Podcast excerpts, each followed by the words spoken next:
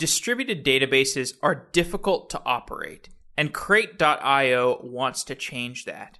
Crate is a fast, scalable, easy to use SQL database that is built to run in containerized environments. An average software company runs several databases MySQL for relational store, MongoDB for a document database, HDFS for blob storage and data warehouse, Elasticsearch for search, do we really need all of those databases?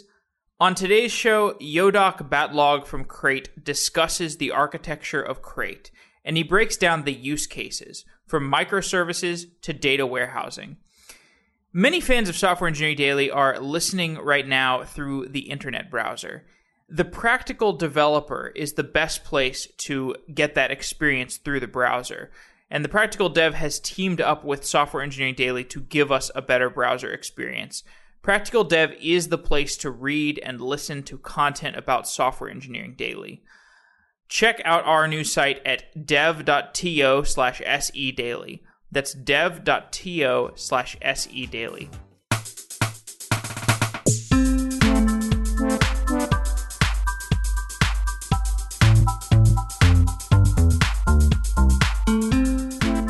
Jodok Batlogg is the CTO of Crate.io, a containerized distributed SQL database. Jodok, welcome to Software Engineering Daily. Thanks for having me.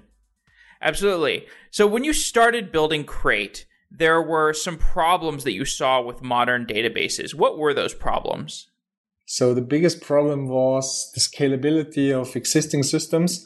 You have to set up master slave configuration, replicas, things like that, worry about sharding and that was really a pain in the ass. So when we were running large sites, we always had the problem that the data layer was really hard to manage. But the cool thing was we found about the technology named Elasticsearch in already 2010. There was just one guy sitting in Israel working on a real cool software based on Netty, non-blocking, evented.io, all that stuff. And we thought that's really great architecture and we would like to build a database like that. That's how we started. So talk more about Elasticsearch and why this is relevant because many people will hear Elasticsearch and they're like, that's not a database. It's something to do with search. Yes, absolutely. It's also got like two years ago on the Jepsen test, uh, rather bad, bad reports about losing data, about not being persistent. But uh, hey, it's an open source project. Uh, a lot of uh, bugs have been fixed, uh, has a very good track record of not losing data. And also the status page on resiliency and failure is really, I think, one of the best open source documented things. There has been a lot of work going on. So I think it's totally fine to use it as a database. Also, if you have replicas enabled and what we also hear from, from customers, also from other, other users, not necessarily only of Crate, but also of Elasticsearch. This is usually a very rare edge case where you can still have these situations, like in any software. Could you talk more about the storage model and the data model of Elasticsearch? I haven't done a show about it, and I don't, I don't know if the average listener knows how Elasticsearch models, you know, re- relative to I don't know some other database type that we've done shows on, like, like relational databases or NoSQL databases. Yeah, so that's a good point to look at the whole sandwich of open source software that is being used there. So we focus at Crate at the query engine and that the SQL parser executing these queries. This is what we care about. The one layer below is the whole network protocol, how the nodes talk with each other, how they discover each other, how they transport data. This is mainly Elasticsearch IP. And of course, also utilizing Netty for that. The actual storage is done in Lucene, which is the mini database. Probably think of other people might use SQLite and then cluster it the choice of Elasticsearch and us is to use Lucene for that. And that's also people don't think why Lucene is this really, really a database. Yes, it is. It also already has transactions. It has a lot of uh, functionality built in there that makes it a, a really, really great database. Okay, so let's talk about some of the other database products on the market. Perhaps we can contrast that with Elasticsearch or with Crate as you see fit. So we did a show recently about CockroachDB, and in that show we explored some of the typical trade-offs between relational SQL databases and NoSQL databases. From your point of view, what are the trade-offs between these two database types and also, you know, the trade-offs between how they are positioned versus Lucene? Yes, so that's a big bet. Is it about eventual consistency or is it about strong ACID transactional stuff? And the cockroach guys, they're using RocksDB uh, and build a strongly transactional layer of key value store as base. And on top of that, they add layers like, like SQL. This has some advantages when it comes, yeah, to transactions, to strong ACID compliant cases. But if you go for performance, if you go for changes of cluster, if you go for, for other patterns, for other things that are important, we think the eventually consistent model is the better approach. So maintaining um, an Elasticsearch cluster, but also we have the same characteristics there. So managing a crate cluster is much easier. And also, if you run in a rough environment, uh, think of a Dockerized environment where you probably have nodes with some load. You might have some network latency there. Uh, you might have nodes coming and going and maintaining the whole guarantees you need for having synchronized clocks and writing that stuff. This is definitely causing some overhead. So my suspicion is also what I have seen from Foundation DB. You probably remember these are the guys that were snatched by Apple, I think about a year ago or something like that. They built on a very similar model like Cockroach that was hard to scale beyond 20 nodes. I bet using Raft protocol and things like that might probably make things easier. However, uh, we're going for the eventual consistency. We are not trying to be ACID compliant. We give people guarantees like read after write consistency. We do optimistic concurrency control. We're resolving errors on the server side. So we're going for conflict free algorithms. It's a different uh, way we're going. And I'm looking forward to see how the market evolves there. Very interesting. Okay, so let's talk some more about from a usability perspective. So if I'm an average software company, I've got my backend database that's probably siloed into all these different use cases. Like I've got MySQL for a relational store, MongoDB for a document database, HDFS for like blob storage and a data warehouse. And I've got Elasticsearch to power my search. I've got all these different databases doing different things. So at a fundamental level, in the past, why have we needed different databases for different application types? And has that changed? Do we no longer has this all been rolled into one with Crate? Is that the offering? Yes, that's definitely. we call this the zoo of technologies, and not to not to do your marketing for you.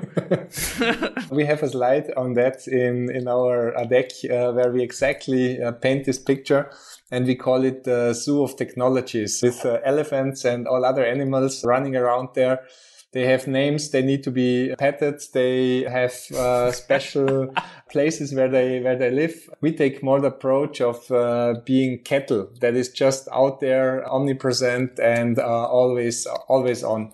So I think the um, as data is exploding, there's definitely room for new databases for different databases. I mean, 200 might be probably uh, too much. If you look at DB engines or something like that, there are a lot of databases out there. We did it because we had a specific need. I was running a service business. We did projects with real customers, with real problems that we solve. And that's how we came up with our solution. So the cornerstones that are important for us. The first of all is simplicity really having someone that is not an experienced database developer or uh, sysop to run a database. I mean, Cassandra is a super stable thing, but you need to be a pro to run a Cassandra cluster in production. Same goes with MongoDB. It's very easy to get started, but then maintaining it if you have different node types and that's harder. Also Hadoop. I mean, maintaining a Hadoop cluster is a, is a nightmare. And we've done this for customers. They paid us a, a lot of, lot of money, uh, money for that. So the thing we, we, we took was also using SQL because I mean, still nowadays in university, people still learn SQL. They do all the, all the stuff. They, they think like that. They have object relational mappers. And I think SQL is very strong.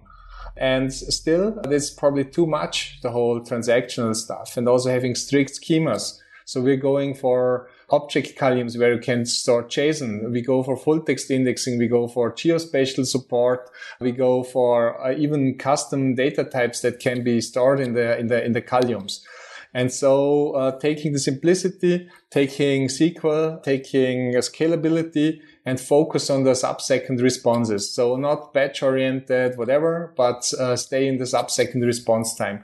That's where we see our sweet spot. And uh, that's where we see uh, not a lot of competition in the open source space.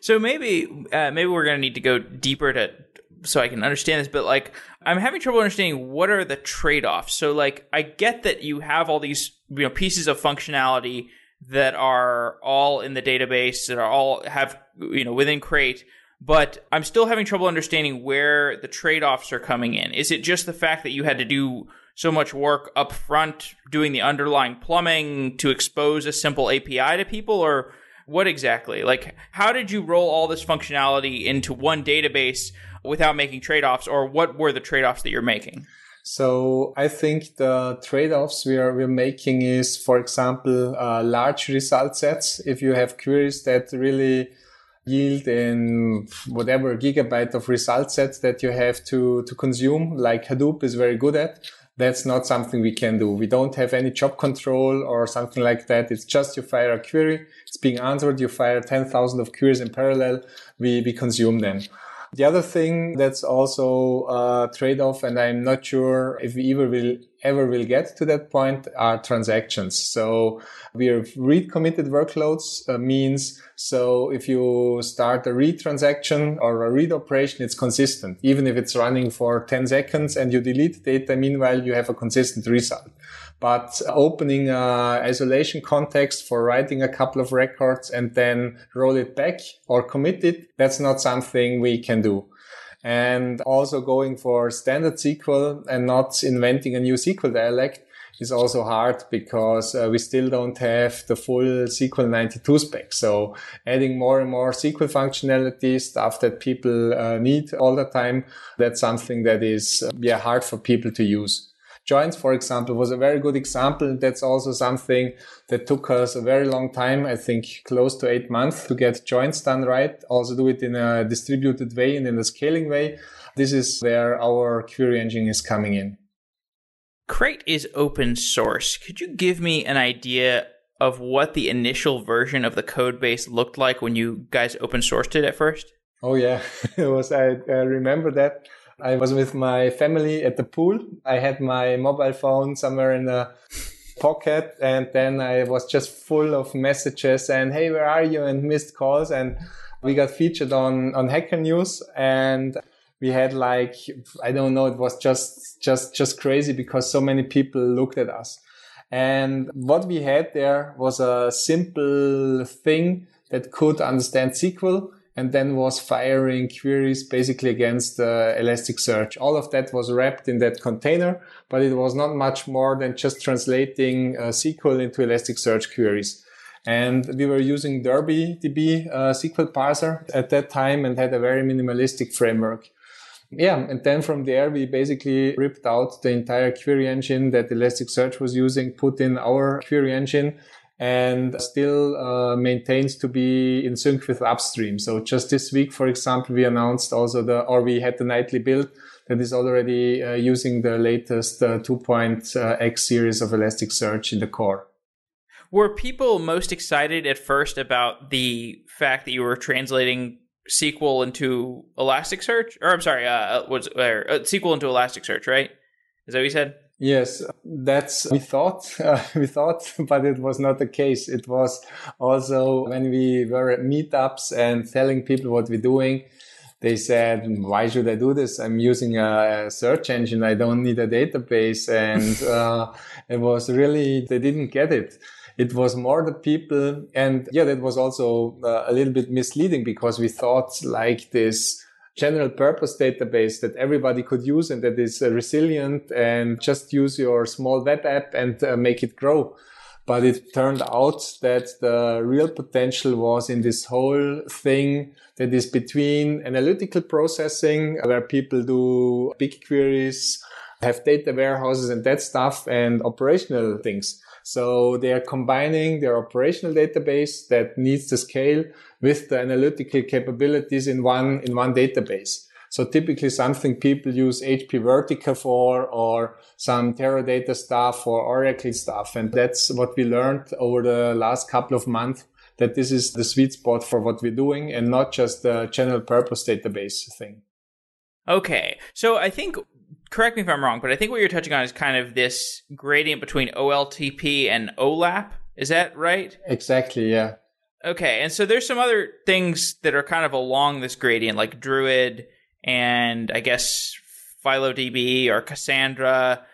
Give me an idea of how people are exploring the different areas of this gradient and what are the trade offs that you make as you explore the different areas between OLAP and OLTP? Why is it hard to get both of those pieces of functionality right at the same time? I think the magic or the reason why this works so well for us is again also using Lucene as, as the underlying store. With these field caches and this columnar store, it allows us to do things that other can't do. So I, I think we are for sure, we need some column oriented approach to have this performance on large data sets. And also we don't know exactly what people are querying there. So every database that is optimizing beforehand for the query pattern afterwards, uh, they're having a hard time in this analytical stuff because you don't know where the people will drill down, what they, what will they ask.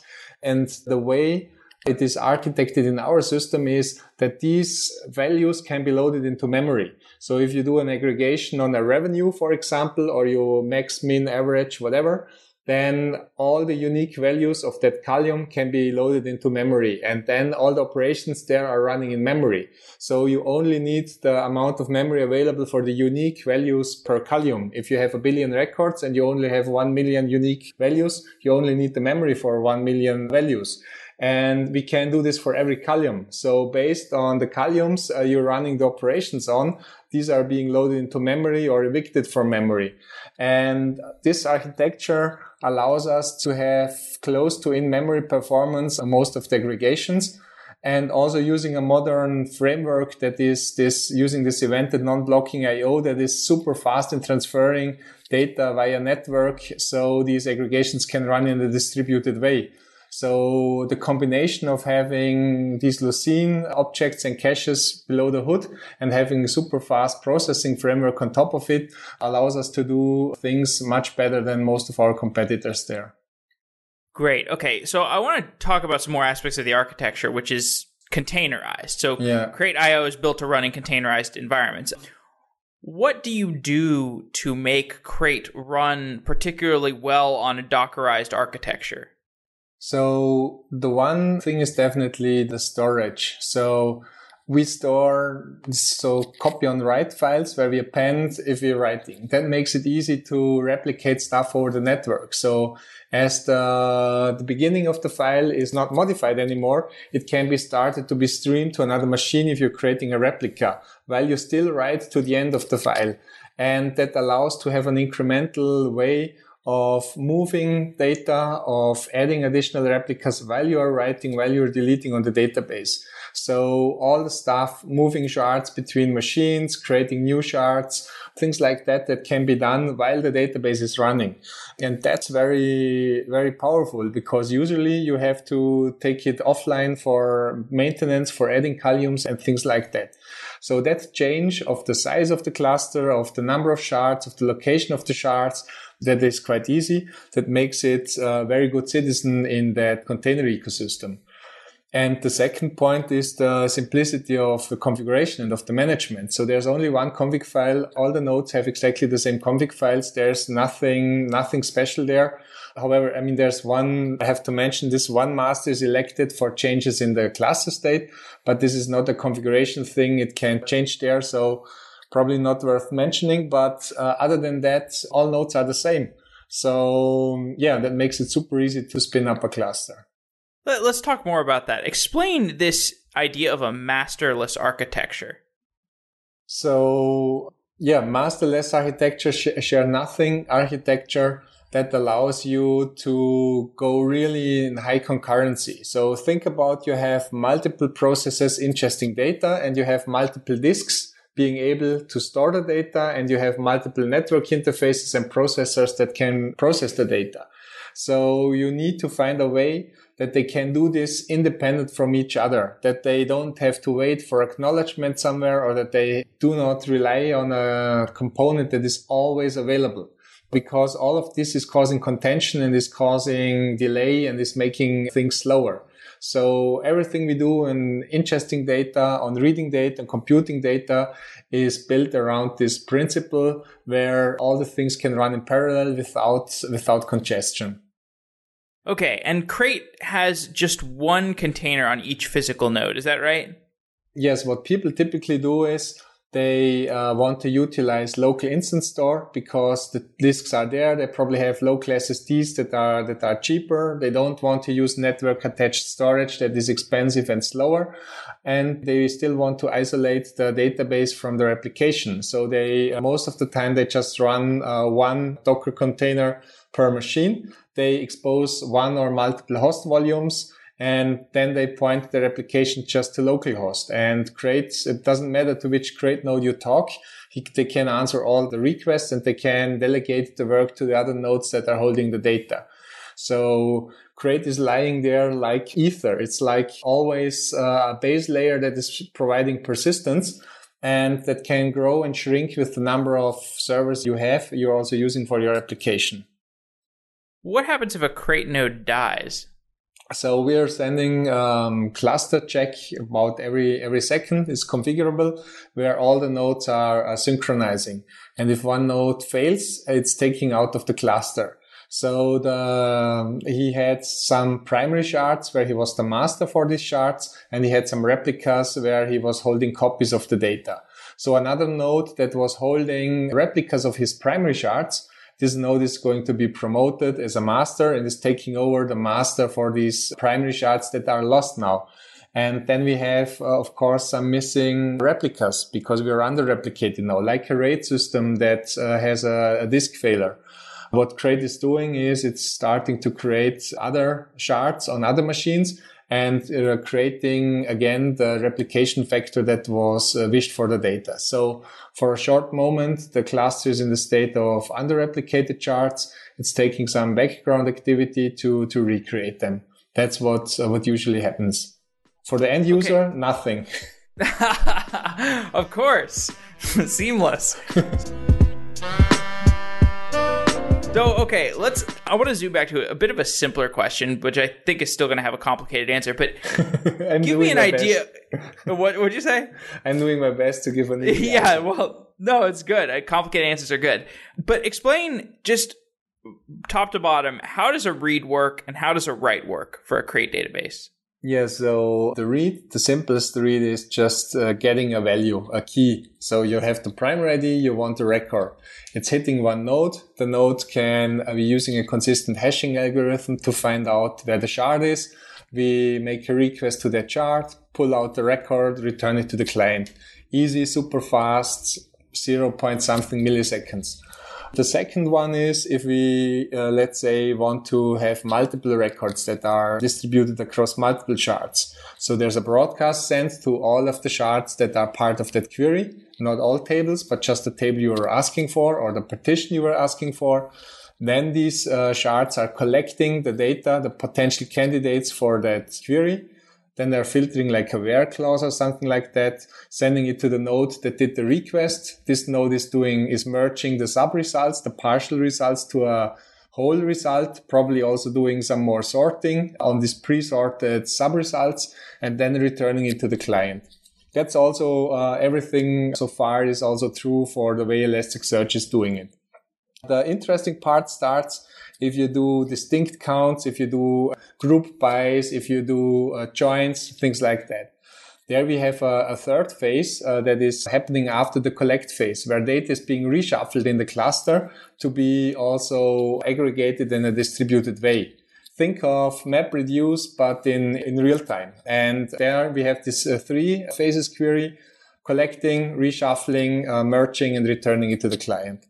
That's a short answer to how the read works. sure. No, that's a, that's definitely a good enough answer. So, the, um, the write, probably the, the, write, that's, that's easier because in the write, it's just, we have two writes, a bulk write or a single write. And there you uh, just take the hash of the, of the primary keys or of the routing keys. Then you send it to the shard that is responsible for that. You write it there, including also the replicas, and then you return to the client. So, so that's rather, rather easy. Okay. Very cool. So I want to talk about deployment across your architecture. So like if, if I deploy a database on a distributed system with different types of nodes, this can make things more complex. How hard is it to deploy Crate across a heterogeneous architecture with all kinds of different nodes? So the way we deal with this is uh, you you can attach routing policies to to tables. So a common scenario is that you have a couple of slower, cheaper nodes with SATA drives that have big storage, and you have a couple of nodes that have more memory and have SSD disks attached, and you still have a data set that is uh, doesn't fit into yeah where you have to distribute it between these nodes. So the older data that is not frequently accessed on the slow nodes, and the hot data on the, the fast nodes. So what you can do is you can tag the nodes with arbitrary tags, SSD or something like that. And then you can specify a policy. It's a SQL command where these shards should be located. And then the system is taking care that they are uh, located on, on these nodes. You can also use this if you want to have availability zones or, or things like that. Okay, great. So speaking of large distributed architectures, We've done a bunch of shows recently on Kubernetes. Could you explain why Crate works particularly well with Kubernetes or Mesos or any of these other containerized distributed systems? Yeah, so we are happy that we're not part of the war uh, between the orchestration frameworks. so this is uh, I... they certainly don't they don't frame it like a war. They frame it like it's just this peaceful alliance between different schedulers. Yes. Uh, so, yeah. I'm happy that I don't need to have an opinion which is best or which works best. We, we're working with all of them. All of them support Crate. They have, of course, some, some advantages, disadvantages. What the most common thing we have to take care of is node discovery. How do they solve node discovery for clusters? So a lot of the tools initially came from the orchestration of stateless things like multiple applications. When it comes to scheduling a database that has state, it's a little bit more difficult. So Kubernetes is very advanced in that regards. So what you do is often we use DNS for discovery and these uh, frameworks are able to populate DNS records, which we can utilize and then they can schedule Crate containers. Other things that are also uh, challenging is uh, autoscale up and down because you want to graceful terminate nodes. So you have to replicate the way data first and then you kill the node. These are things where more advanced integration with these frameworks uh, makes makes sense. Mm. Okay, so I know you said you don't have to take an opinion on which of these schedulers is the best, but I I would love like I you know most of the time when I'm doing an interview about a scheduler, it is with somebody from a scheduler company. So yes. either Google about Kubernetes or somebody else about Mesos or uh, Amazon about ECS. Can you give me some unbiased presentation of how you see this future of schedulers playing out, the war as you called it? Absolutely. I absolutely, and I know I know the guys very well. I know the project managers of Kubernetes. I know executives in, in Mesosphere and also Solomon Hykes recently invested in our company. All right, there's Docker Swarm also. Okay. Yes. So I think Mesosphere has a really good track record in the in the enterprise, and we also see that people who really schedule workloads, not necessarily only containers, they use uh, Mesos uh, Mesos a lot. So this is Apache Mesos, the open source framework that is super stable, rock solid.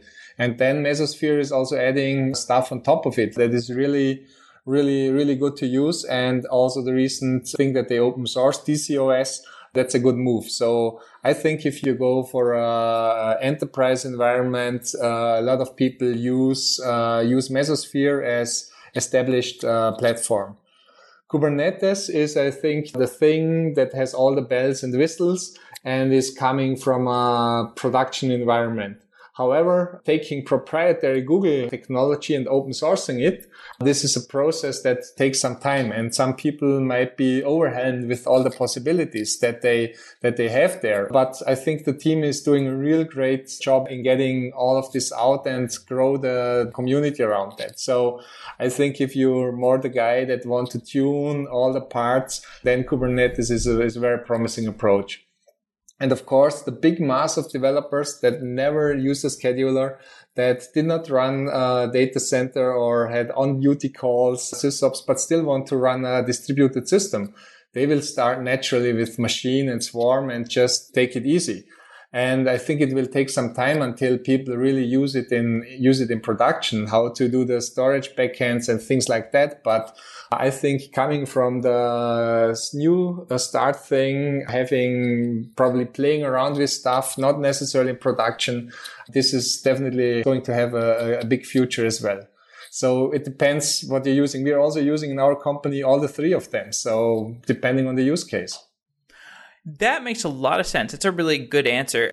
Uh, Along what again. about uh, uh, no it's a really good answer but what about this notion of running kubernetes on mesos for example well, under what kind of conditions would i i know this is totally off base of like c- talking about crate but i'm just very curious like is there a reason why you would want to run kubernetes on mesos Probably yes. If you use, I mean, I, I know people running virtual machines on bare metal and containers in uh, whatever. So people love to build uh, even more levels of abstraction. That's what developers love to do. And I think if a company is providing a framework or the base layer that is scheduled with uh, Mesos, and uh, this is like the workhorse behind the scenes, and then you try to run things, uh, applications that developer deploy on Kubernetes or on Swarm. I think this is uh, this is totally fine, and you can't avoid it. I mean, also Definitely. Google uh, or Google, I think they use don't know machines and then Borg to schedule containers running virtual machines, and these virtual machines again Kubernetes. So that's strange stuff happening there. Okay, that makes a lot of sense. And so, I mean, as we're talking about these modern layers of virtualization on top of virtualization, one of the big challenges is networking. So, getting back to the discussion of Crate, what do you do around networking? Like, what are the biggest challenges that you've encountered around networking and how have you solved them? Yeah, so we are pretty network intense that's also what we learned. We just recently did a, a test where we had the possibility to, to run thousands of nodes on Azure uh, with, with Crate and also tried different schedulers. It turned out that the schedulers already used often so many ports and network connections that there was not much left for, for Crate uh, because like thousand nodes all interconnecting and sending hundreds of megabits of, of traffic there. So that's a challenge. That's also what I heard from people running data centers that the networking cost is growing exponentially and not just, just linearly. So that being said, we really require a stable, a stable network also for the whole split brain and whatever situations. That's a requirement. Uh, all the big cloud providers, they have reliable throughput. They solve this issue. But yeah, I think there's still a lot of innovation to happen. So be it Weave on a container or be it Docker networking or Project Calico or all stuff like that. This is showing that we still also have uh, quite some way to go there. Okay. So we've hit on Docker and schedulers. And so the biggest buzzword left is microservices. So let's talk about microservices why is Crate a good choice for a database that supports microservices? So microservices are about agility, about speed, about change, about quick development, deployments, continuous delivery and, and getting things done. And that's also what we support. Changing schemas, moving data there, having different access pattern for data that you haven't thought about, uh, having, having thought about there scaling up, scaling down. I think it's all about change. And uh, that's what we are designed for. And also the, the simplicity uh, around that. Right. And you've talked about the masterless architecture, which mm-hmm. can also be classified as shared nothing. Why is shared nothing a good paradigm for building microservices in? So the um, front layer in a microservice is a good front layer if it's stateless. If it's uh, and everything that is sh- uh, stateless by default is like share nothing is masterless because you can just a PHP application every time uh, it's hitting the hit with a request, it's giving the same response or doing the response based on an algorithm and not based on a state that has to be synchronized. So what people did initially with microservices was was stateless, was share nothing by uh, by default, and the data layer that is moving slower in this direction because it's much more difficult. So a lot of people still use their not Dockerized or containerized MySQL server that is uh, standing somewhere else on a bare metal machine, and then they point their applications uh, to it. But the next logical step are stateful containers, and that's also what Solomon said He's often been misquoted about stateless applications or uh, stateless containers. This is no conflict. You can also have state in containers. And I think this is the, the next step. And that's also what we're seeing that more and more stuff is also uh, regarding persistence and state is going to move to containers.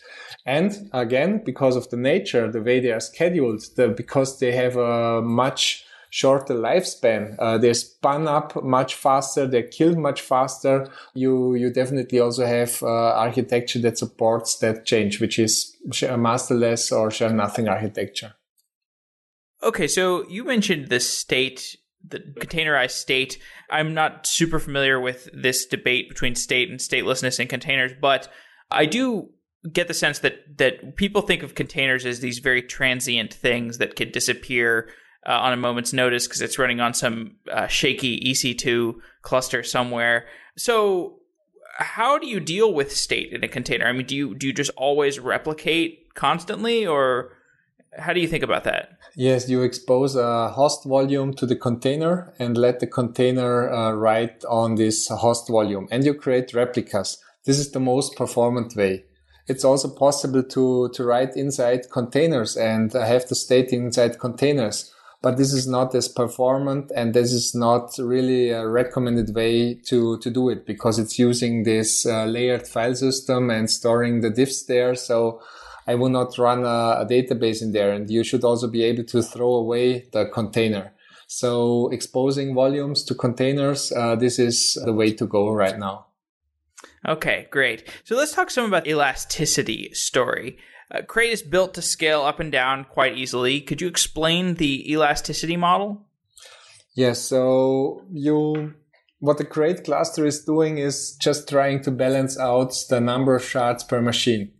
You start, uh, create a table. It's automatically sharded. Let's say you create 15 shards and you run it on three nodes. Then just five shards on every node plus probably a replica. Uh, you have five replicas the additional. Then you per node, then you have like 10 shards per, per node, five primaries, five secondaries. Then you create, add one more node.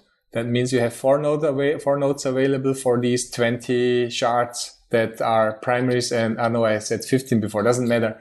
Uh, 30, 30. So you will have eight on a couple of the machines and uh, some other will probably hold a little bit less. But uh, this is just being reshuffled in the background. So if you add more and more nodes, then the shards are being spread out between the, between the nodes. And if you remove a node, then they are moved back. You can also move the shards before you kill the node, of course. So are there any lessons that you've learned from people who are scaling crate to really, really big clusters, like problems they have or interesting solutions they've architected? Yes, the best moment was, is always if we someone is reaching out uh, using the open source version. We never we never heard about these guys. You end up in a call and you see a lot of faces in your in your screen. and then then you ask them, yeah, may I take a look at the dashboard or what's the problem? and then you see, holy shit, uh, these are how many nodes? Scroll down, what is the amount of records there? Oh my god, what are these guys doing uh, doing there? Luckily, uh, we're doing this now since three years or something like that. These moments are, are more seldom. What we find people having the hardest time or what is not as easy for them is doing the right dimensioning. How many shards do I have to create? How do I partition? How do I dimension the things behind the scenes? Yeah, that's something that's not that easy. But I think speaking today, yeah, our largest cluster, he's running on more than 100 nodes. He's ingesting more than 3 billion records every day. He's doing this since eight months. Uh, we never heard something bad. Of course, there have been some spooky moments, but luckily nothing happened there. So uh, right now we feel pretty confident also about handle production loads with uh, on large clusters. So I'd love to talk some more about the the usage of the query language. What are the kinds of queries that the Crate SQL language supports, and what doesn't it support very well? I know you've touched on this a little bit already, but yeah. So we decided not to invent a new query SQL dialect. So we we wanted to go with with really as standard as possible. And you know, the good thing with standards is that there are so many standards to choose from. So. we it's the MySQL standard, the PostgreSQL, uh, the SQL 92, SQL, whatever. So most of the times we just do it the way MySQL is doing it because this is uh, what most of the people use. Uh, but it doesn't have all functionality available. So the whole geospatial stuff, for example, we borrowed this from PostGIS. So dealing with geospatial data is exactly the way it is in, like in Postgres with Crate. And we also had to support some things, unnest functionality that other da- databases, uh, databases had. So I think for the use cases I mentioned earlier, like Internet of Things backends, analytical workloads, we're covering for most of the people like 80% of the SQL statements they need. They might have to rewrite some of the um, queries but for some people, we are already a drop-in replacement to their uh, MySQL uh, installation, especially if they normalize data, if they got rid of joins, if they already did some of the stuff you have to solve when you scale. So if I'm somebody and I want to use Crate, but Crate doesn't service all of the queries that I need, is there a typical model you see where people are using Crate alongside something else, like using Crate alongside Cassandra or alongside Spark or some other typical tool that really complements Crate well in terms of the different types of queries that you want performance out of? So for the for the queries, we don't see uh, people adding stuff there. They usually get in touch with us, and we are pretty quick in adding such functionality. What we see uh, works really well is if you connect us to queues like Kafka, for example, directing Kafka streams into Crate and storing them, but also run Spark, machine learning and stuff like that. These frameworks on, on top of us where you have a lot of, lot of queries there. So the um, ecosystem, uh, our neighbors, let's call it, call it that way, are visualization tools that use JDBC connections, Zoomdata, Metabase, Grafana, all, yeah, most of, most of these tools. And on the data ingestion side, Kafka, StreamSets, bulk loading from S3 or other buckets, having Hadoop, uh, Hadoop jobs uh, loading data into Crate. These are neighbors we often see along uh, our technology. Great. Okay, that makes a lot of sense. So let's let's zoom out a bit and kind of begin to close off. What's the business model for Crate? Yeah, so the core of Crate is open source. It's a Apache license with a permissive license. We as a company, we are we are selling enterprise licenses on top. So right now, the way the deal we do with uh, with customers is we have a partnership agreement where we deliver special functionality for, for these guys that are not part of the open source release. So the cross data center replication is, for example, one thing uh, we're working on with, uh, with enterprises, access control uh, to the cluster. And this will be part of the enterprise license, which we hope to ship later this year.